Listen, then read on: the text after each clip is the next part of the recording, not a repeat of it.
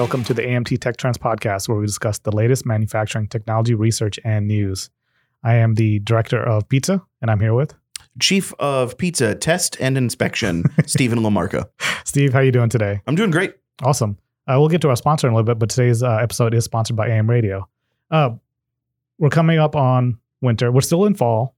Yeah. Are you ready for snow? Um, instinctually and having been conditioned a- in my childhood, I'm always ready for snow. You're snow a- always makes me happy. There's I can't ex- I, well I can't explain it.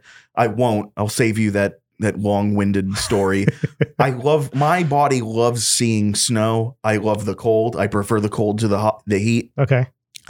as a motor enthusiast and a performance vehicle enthusiast, I hate the snow.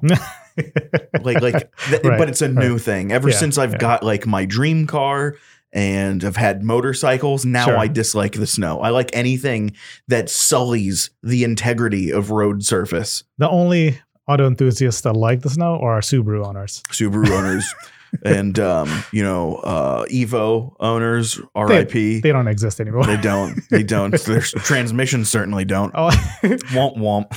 although uh, Unless it's the five speeds. doesn't isn't the Focus uh, all wheel drive? The Focus RS is. RS, yeah. And you know, they- just like the Evo went the way of the Ghost. Oh, Gave up it? the Ghost. Oh yeah, they don't make that anymore, and they're certainly not going to make it in the U.S. anymore. no, no, no. I'm not talking about doesn't make cars. A lot of zings today. No, but they revamped. Is it the ST and the RS version? What's their? They uh, probably revamped. Did they? Is there a new RS? I don't think there's. New. We a need new to move RS. on. I don't know. Speaking of weather, This will require some research. you're not a big fan of being under underwater either. I am not a big fan of. Hurricane Ian just came through. I'm Oh talking about. man, yeah. So okay, so speaking of weather, Yeah. Hurricane Ian, you know, a while back tore through Florida, and you know, I love. Okay, that sounds really mean, but I feel like hurricanes going through Florida separate the boys from the men, so to speak, because you have all of like you know the people who flock to uh, Florida to evade taxes and as like you know a Sure. tax haven Yeah. or or do something dumb like retire and like you know with with climates that are good enough to preserve cigars you know they you know they, they're there not because they're natives correct. but like i know a handful of like florida natives who are like born and raised and will never leave florida sure. and don't have matching political views with Florida, and like they hunker down, and sure, they'll t- their houses will take in a little bit of water, but Right. like they're prepared for it, Sure. they're insured for it, everything's fine. It's just to them, it's just a bad storm. Right. Massacres and like bad things only happen to like people who. You already have too much money and are there with like their third vacation house, and you know, oh no, Sure. I lost your yacht. No, it wasn't a yacht. It didn't have a helicopter pad. You had a boat. Like, like you're of- okay. you're gonna be fine. Um, now there are some people who like you know can't afford housing and at least safe housing and Right. don't have their you know eggs in order, and I feel terrible for them. Right. And I hope everything's gonna be was okay after all of that. But anyway, let's bring this back up to a, a better mood. Um, Hurricane Ian moved up north, you know, moved inland as it Mhm. always does, and it came up the coast. Um, and I, you know, I had a week of vacation, you know, a week after IMTS Yep. because, you know, we all needed to recover from that one. It was great to be back in the saddle. Um, but after four years of not having an IMTS, man, I was not expected to be as pooped as I was. Right. We went over this last episode. Um, anyway, I took the week off, not immediately after IMTS because I knew I'd be drained Right. but the week after, and I thought, man, the weather's going to be great. It's Mhm. finally getting cool. I am going to ride like my motorcycle the entire week. right. I did not. I did none of it. And by the time I finally had energy, Right. like I wasn't, I was no longer exhausted and ready to ride. Yep. Ian was there. so anyway, we have two strikes Ian against finally, you. yes. Ian finally has, you know, keep kept going north and and the the road surf the beautiful road surfaces have finally dried up Right. and I made the yesterday it was still rainy, but now it's a beautiful day and um I made the mistake of going home yesterday, t- taking a long nap on the couch, and I woke up with a terrible back and neck. So I've been taking it easy today and So the- haven't been able to get as many miles as I want. So, So- yeah, that's the weather screwing everything up for you. Between the weather and your age, things are not looking good. No, they're really not. uh, speaking of which, so um, you know, coming back from Chicago, Yeah. pizza. Pizza. I'm a big so we've been I've been experimenting. I've been thinking about making my own dough. I would I make my own pasta dough. So Okay. I mean, uh, Deepa and Amelia make their own um, bread. Mhm. I haven't got on get gotten into that scene just yet. I love like you guys are a model family. I love that your entire family is involved in the cooking, It's fun. including Amelia. That's adorable. She loves kneading dough. That's Which is great. awesome. And I then get that. the next thing we've been thinking about is making our own pizza crust, pizza dough, which Yeah. is fair. It's fairly straightforward. But yeah. uh, And as a you don't short, want to overwork it. you don't. Yeah, that's fair. You don't want to overwork it. But as a short term uh, fix, I've been experimenting different type of crust. So I've been using naan Mhm. uh, as a pizza crust or pizza dough. Right. So just pre-cooked naan, put some cheese on it, slap that in the oven, and luckily just cook it just enough so it get it cooks the toppings, and it, it's it's a good substitute. It's fantastic. I recommend bet. an experience, and it's perfect size. You know, that one single size naan for one person, best Yeah. pizza that you can make at home. There is a um during the pandemic, there was a certain uh, sports news outlet, very opinionated sports news outlet that goes by Barstool Sports, and their CEO Nate Portnoy during the uh, the uh, pandemic did an amazing one bite pizza reviews, Mhm. and he had some beef with a small pizza company. Well, actually, a huge company. They're owned by Nestle, Sure. so they are they are food. Um, and uh, a pizza. He had beef with a pizza company called Jack's because they refused to send him a free pizza to review. He gave them the lowest score. Of he course. gave them the absolute lowest score. Of course. And also, I don't think he cooked it right either because he made it look really non-appealing. sure. Anyway, it was such a bad review that during the pandemic, I bought one. There, it's the cheapest pizza you can get out there, and you can get it at gas stations. nice. Jack's Pizza, it's like two dollars fifty cents for a pizza. Um, the ingredients were like nothing to write home about, but they Yep. weren't bad. But I was actually fascinated because, to your point of experimenting with pizza crusts, Mhm. it was like somebody made pizza on a large table water cracker. like one of those fancy charcuterie board Yeah. crackers that have Yeah. no flavor whatsoever. it was like that. Yeah. And the the upside to it was you look at the the packaging um, or lack thereof and like the nutrition facts, Right. you could crush the entire pizza. It's only like five, six hundred calories. The whole pizza. yeah. That's not bad. Yeah. It- certainly there's no guilt asso- associated with it. Two pizzas, br- Other than lunch, going, you know, your money going to Nestle. and you're buying it at a gas station. Yeah. so we got two. Uh, another thing we wanted to talk about. One was um, uh, some online media content that you want to talk about, or do you want to save that for another time? All right. Should Or- I keep talking about pizza 1st Let's end with let's end uh, this topic on pizza and save the other one for later. Okay. All right. I'll save. All right. So anyway, we're we're past IMTS. We're still the dust is st- still settling, even though I said it was last time. Um, but but we're past IMTS, and I had an awful experience at not with the pizza, but like at the actual restaurant, Lou Malnati's. Right. And you know, I was I was complaining pretty hard during IMTS, and it must have gotten around. But anyway, earlier this week on Tuesday, um, I uh, was over in the exhibitions department at our AMT headquarters, and uh, we're talking about the Lou, like Chicago pizza, Right. and I started getting the craving again. Yep. So I just pulled my phone out right there while talking to all these people. Went onto Lou Malnati's, you know, clicked on the the button for ship me a pizza, and I threw in an order for two pies. I wanted a sausage pie, and I had just seen an advertisement for a new um, collaboration that they're doing with Portillo's to Mm. get an Italian beef, and you can get the Italian beef with sweet peppers or hot peppers. I wanted a hot peppers. Good call. So I got those two pies, a sausage and the Portillo's pizza. Allison's right there, and Right. she's like, "I'm about to click checkout." I've all I whipped out my wallet and my credit card right there. Yep. Allison's like, "Hey, I want to get in on that. Get me the same ones you got. I want a sausage and a hot hot Portillo's." Yep. And so without thinking, I just clicked plus one on the quantity list. So just got two two packs. Right. Total came to about like you know 150 bucks. Sure.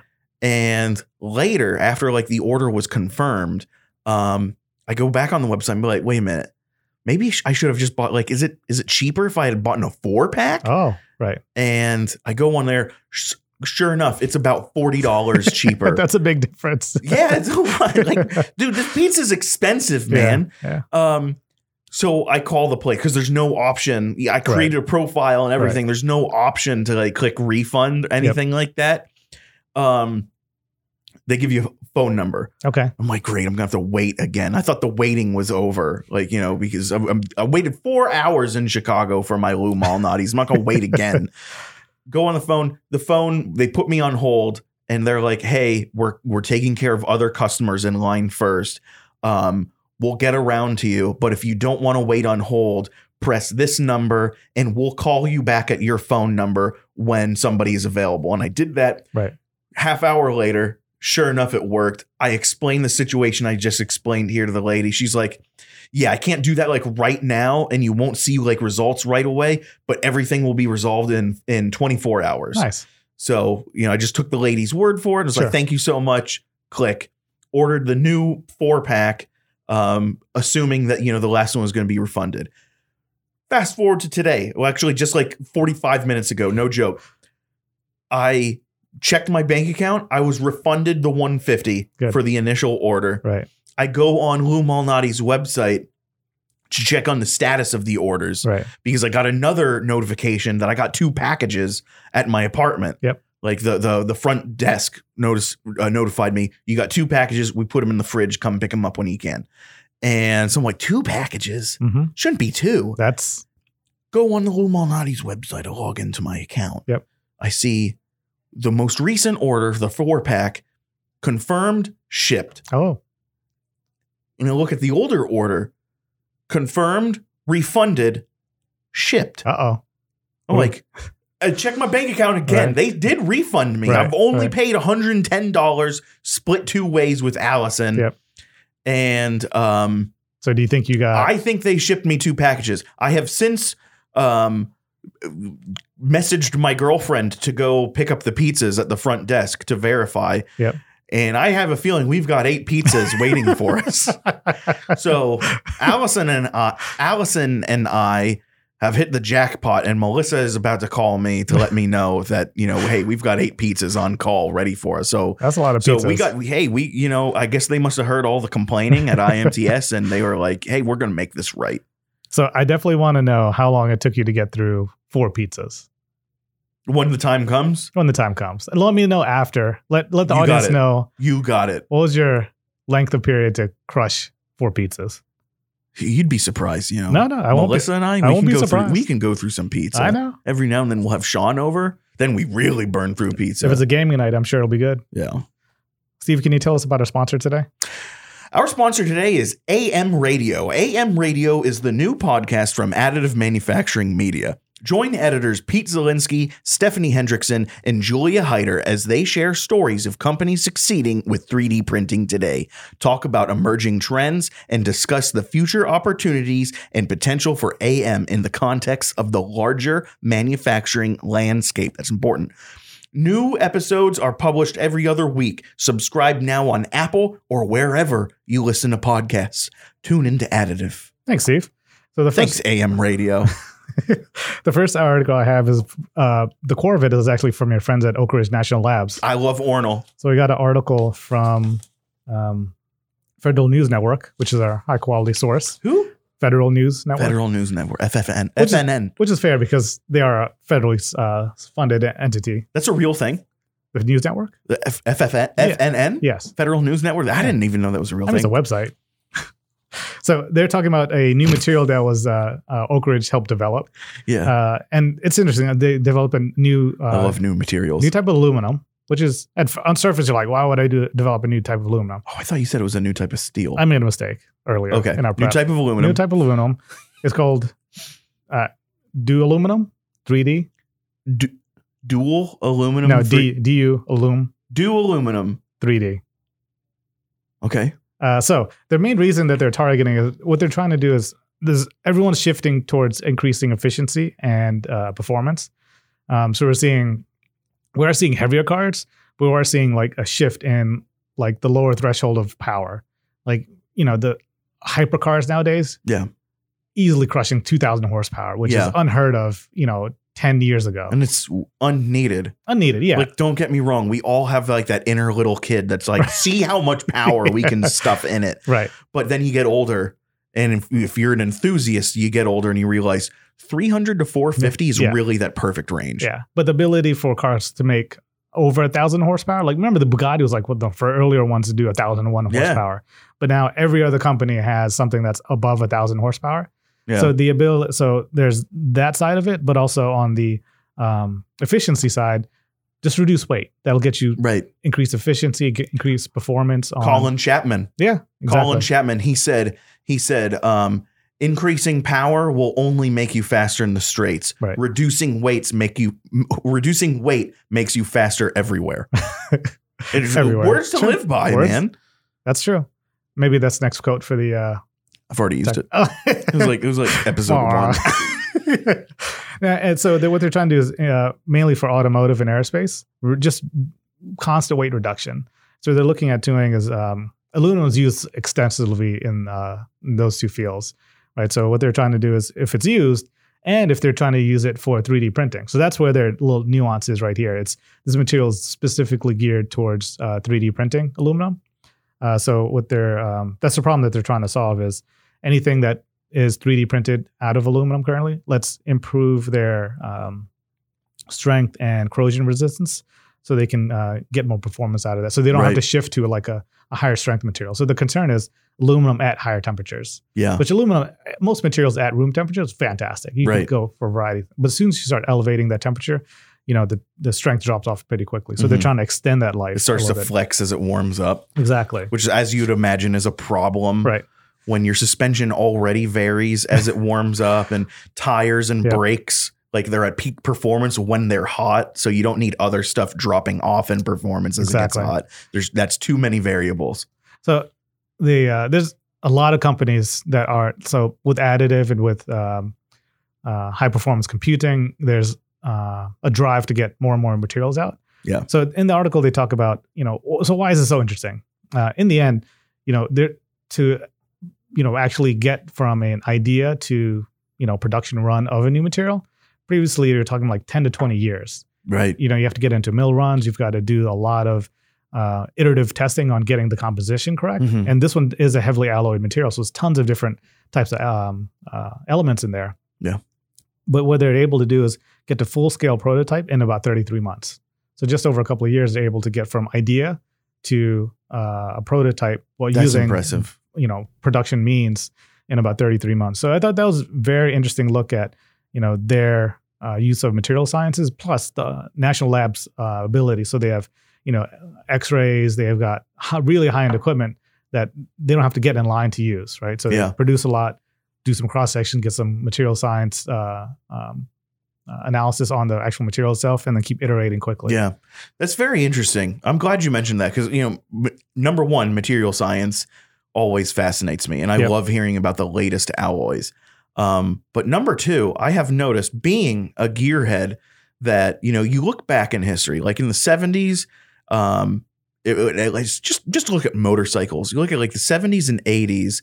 Uh, well, up until like the 80s, um, motorcycle frames Right. were all high tensile tube steel yeah tubular steel, maybe not high tensile, but like tubular steel frames. right And, um, you know, a lot of these tube steel frames were really beautiful. Like, you know, the Ducati's um, uh, trellis frames that they used.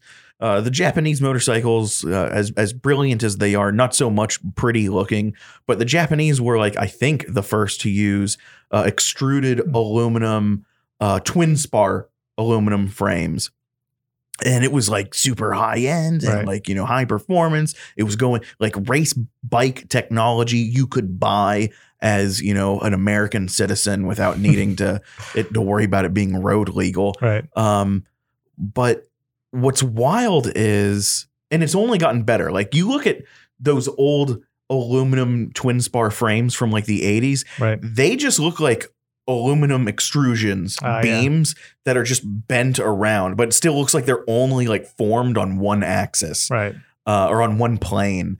The new ones, like the, well, the more modern ones actually look shaped right look like they're to cradle an engine, and that engine is a stressed member. It's part of the frame, Yeah. not just an engine.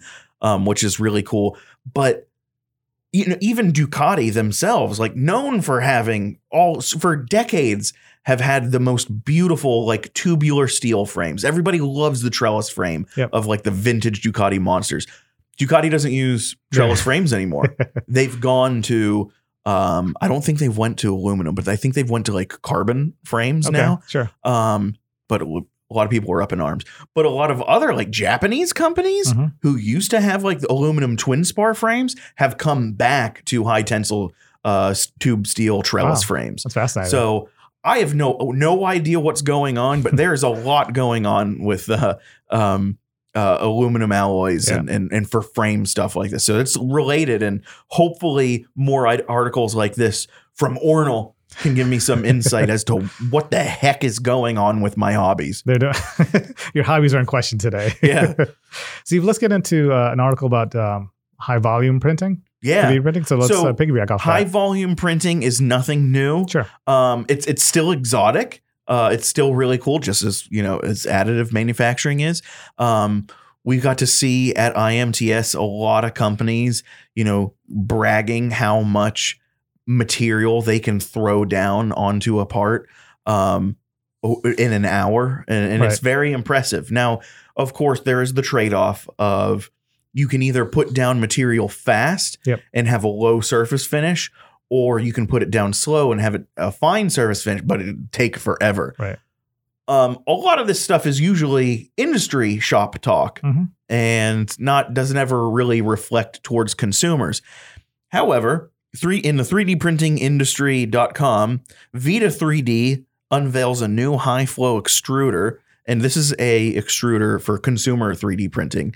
Um, it can be used in industrial because it's quality enough, but typically it's you know we're talking plastic filaments. Right. That's typically a, a consumer or prosumer market 3D printer. Um, using uh, fused fil- fused filament fabrication systems. Um, so plastic filaments or, or polymer filaments going through an extruder. But this new extruder that you can put on your home 3D printer, Yep. Over one kilogram of filament per hour. That's a lot of plastic That's in an of- hour. That's a lot of plastic. Like one kilo, bro, two and two and a half, two point two pounds 2.2 pounds. in an hour. Like pick up something that's too. That's that's almost. I remember when I was in middle school, the last time I set foot in like a weightlifting gym. Yep.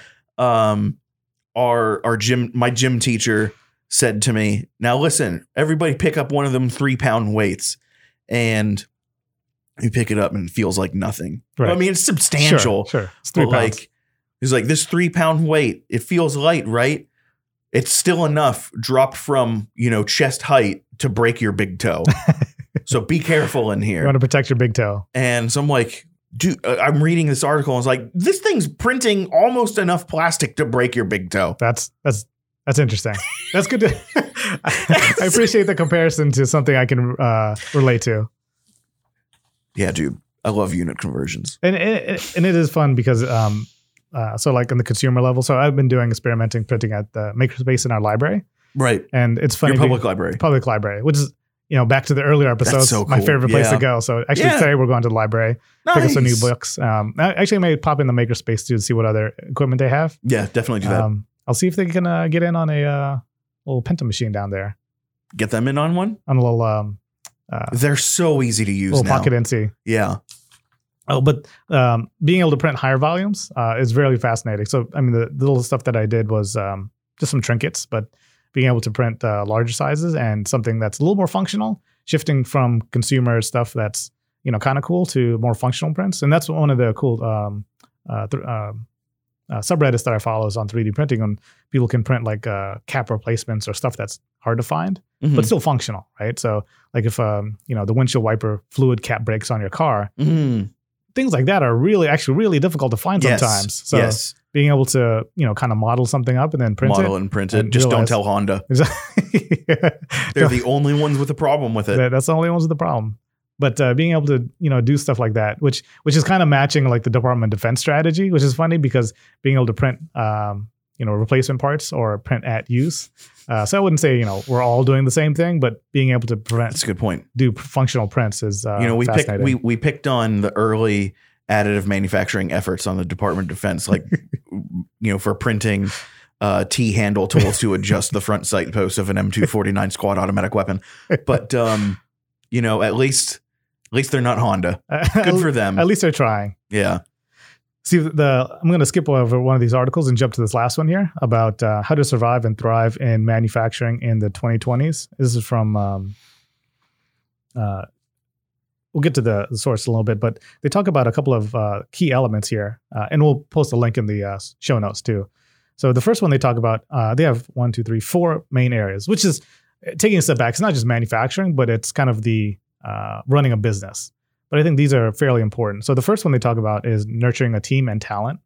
You know, so it's uh, with COVID and all right. the issues we've had with workforce um, uh, finding people. Yeah. So being able to uh, bring in talent and get them to uh, something highly productive and efficient, I think that's a very valid argument. So they talk about different training programs, uh, apprenticeship, um, working with other companies and entities that help develop training programs. So, mm-hmm. you know, we work in an office, but we also see that, you know, coming out of college, you have, or even out of high school, yeah. you have one set of skills, but mm-hmm. the company needs another.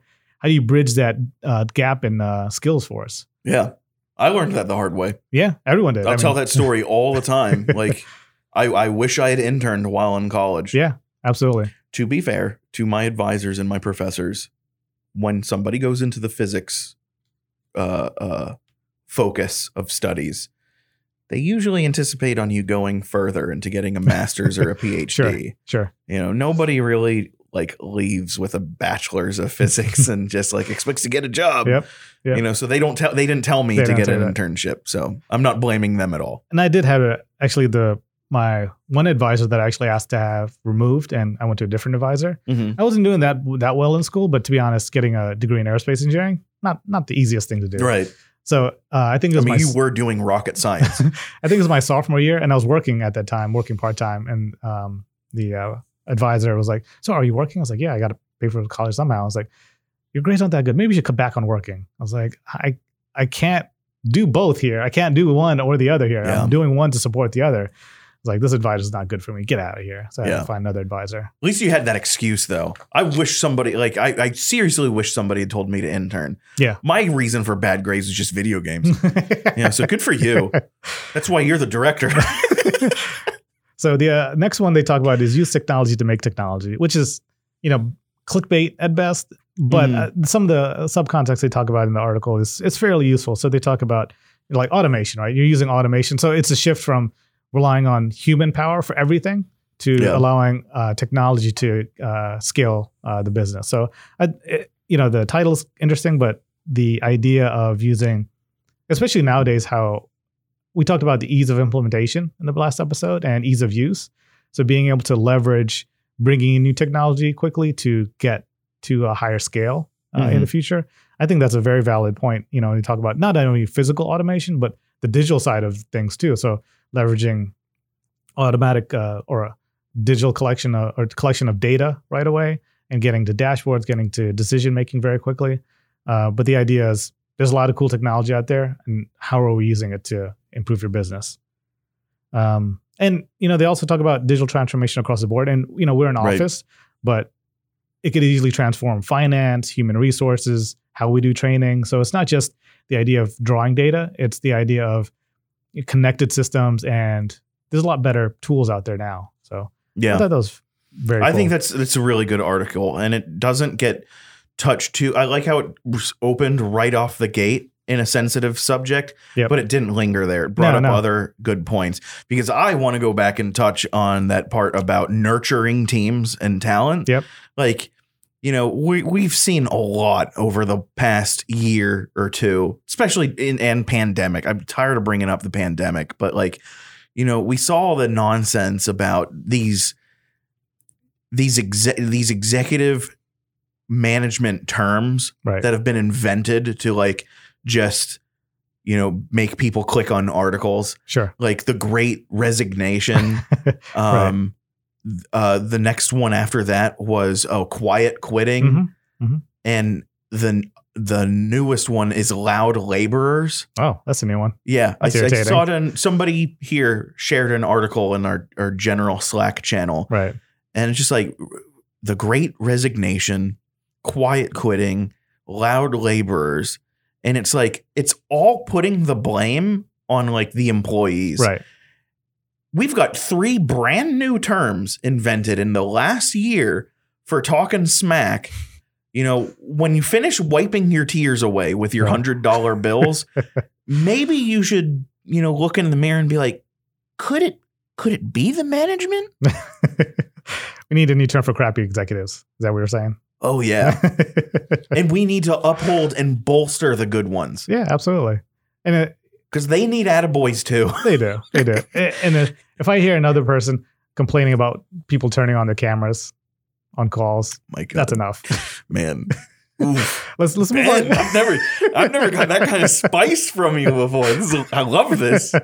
let's let's get into the last two that I have here. So evolving partnerships. So this is uh, other than nurturing teams. So as a, as a Oh my bad, I manager, thought you were done. No, no, that's cool. We got we got uh, two more quick things. Um, um, evolving partnerships.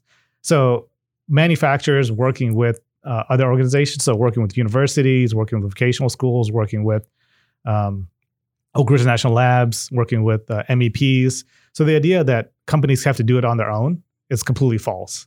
Right. So there's other avenues for them to either develop new technologies, improve their businesses. We're working with Virginia Tech. Uh, Virginia Tech works with their local MEP called GenEdge, where companies can figure out or put in projects to say, we want to improve our business. This is the thing we need Virginia Tech to help me solve. And they have undergrads that will help you execute a project. Now, they're trying to, you're trying to teach undergrads and they're trying to solve your problem. So not everything's going to get solved right away, but that's, you know, you pay, you know, $5,000 for a year's worth of work. That's, that's a deal right there. Right. So Right. uh, the evolving partnerships, I think it's severely underrated. Um, and it does take effort to manage that, but the idea that, you know, you can leverage people outside your company to help improve your business, I think is underrated. Yeah. And the last thing, Steve, that I want to talk about, it's back to COVID and the ability. So, um, a single profile or a portfolio for your business, or a single single anything. I think it's it's gone. The idea of you produce you produce only stuff for uh, oil and gas, or you have this one type of employee. It's Mm. gone. So the idea of agile is everything. I think that's a great way that the article ends. Is that I think going forward, companies that are not flexible to shift to changes in the marketplace or shift to workforce issues or shift to technology as things develop, those things, those companies Yeah. will go by the wayside pretty quickly. Right. Right. I talk to any new employee, they know this. Yeah. New employees know this. You know, you when when when you're job hunting, do you start interviewing with just one company and just like, all right, this is it. We've got the interview. exactly. You know, no, you don't put all your eggs into one basket. You No. need that agility. You Yep. need to be able to, and and you definitely, let's say that interview, even though it's just your only one, let's say it does go far. Don't you want a bargaining chip and say like, well, this employer, this potential employer is offering me this much. That's right. You want that bargaining chip. You want to see what's and if they there. tell you to go pound sand, it's like, all right, I'll go pound sand at the other interview. Your agility is everything. exactly. And on that note, Steve, that was a great episode. Too many comfy managers. what else we got? Is that it for no, now? let's let's let's. we- We've gone long. We've gotten we've got a good heat level Let's go. here. Just the right, num- right amount of boil. yes, yes. Where can they find more info about us? amtonline.org slash resources. Thanks, Steve. Bye, everybody. Bye.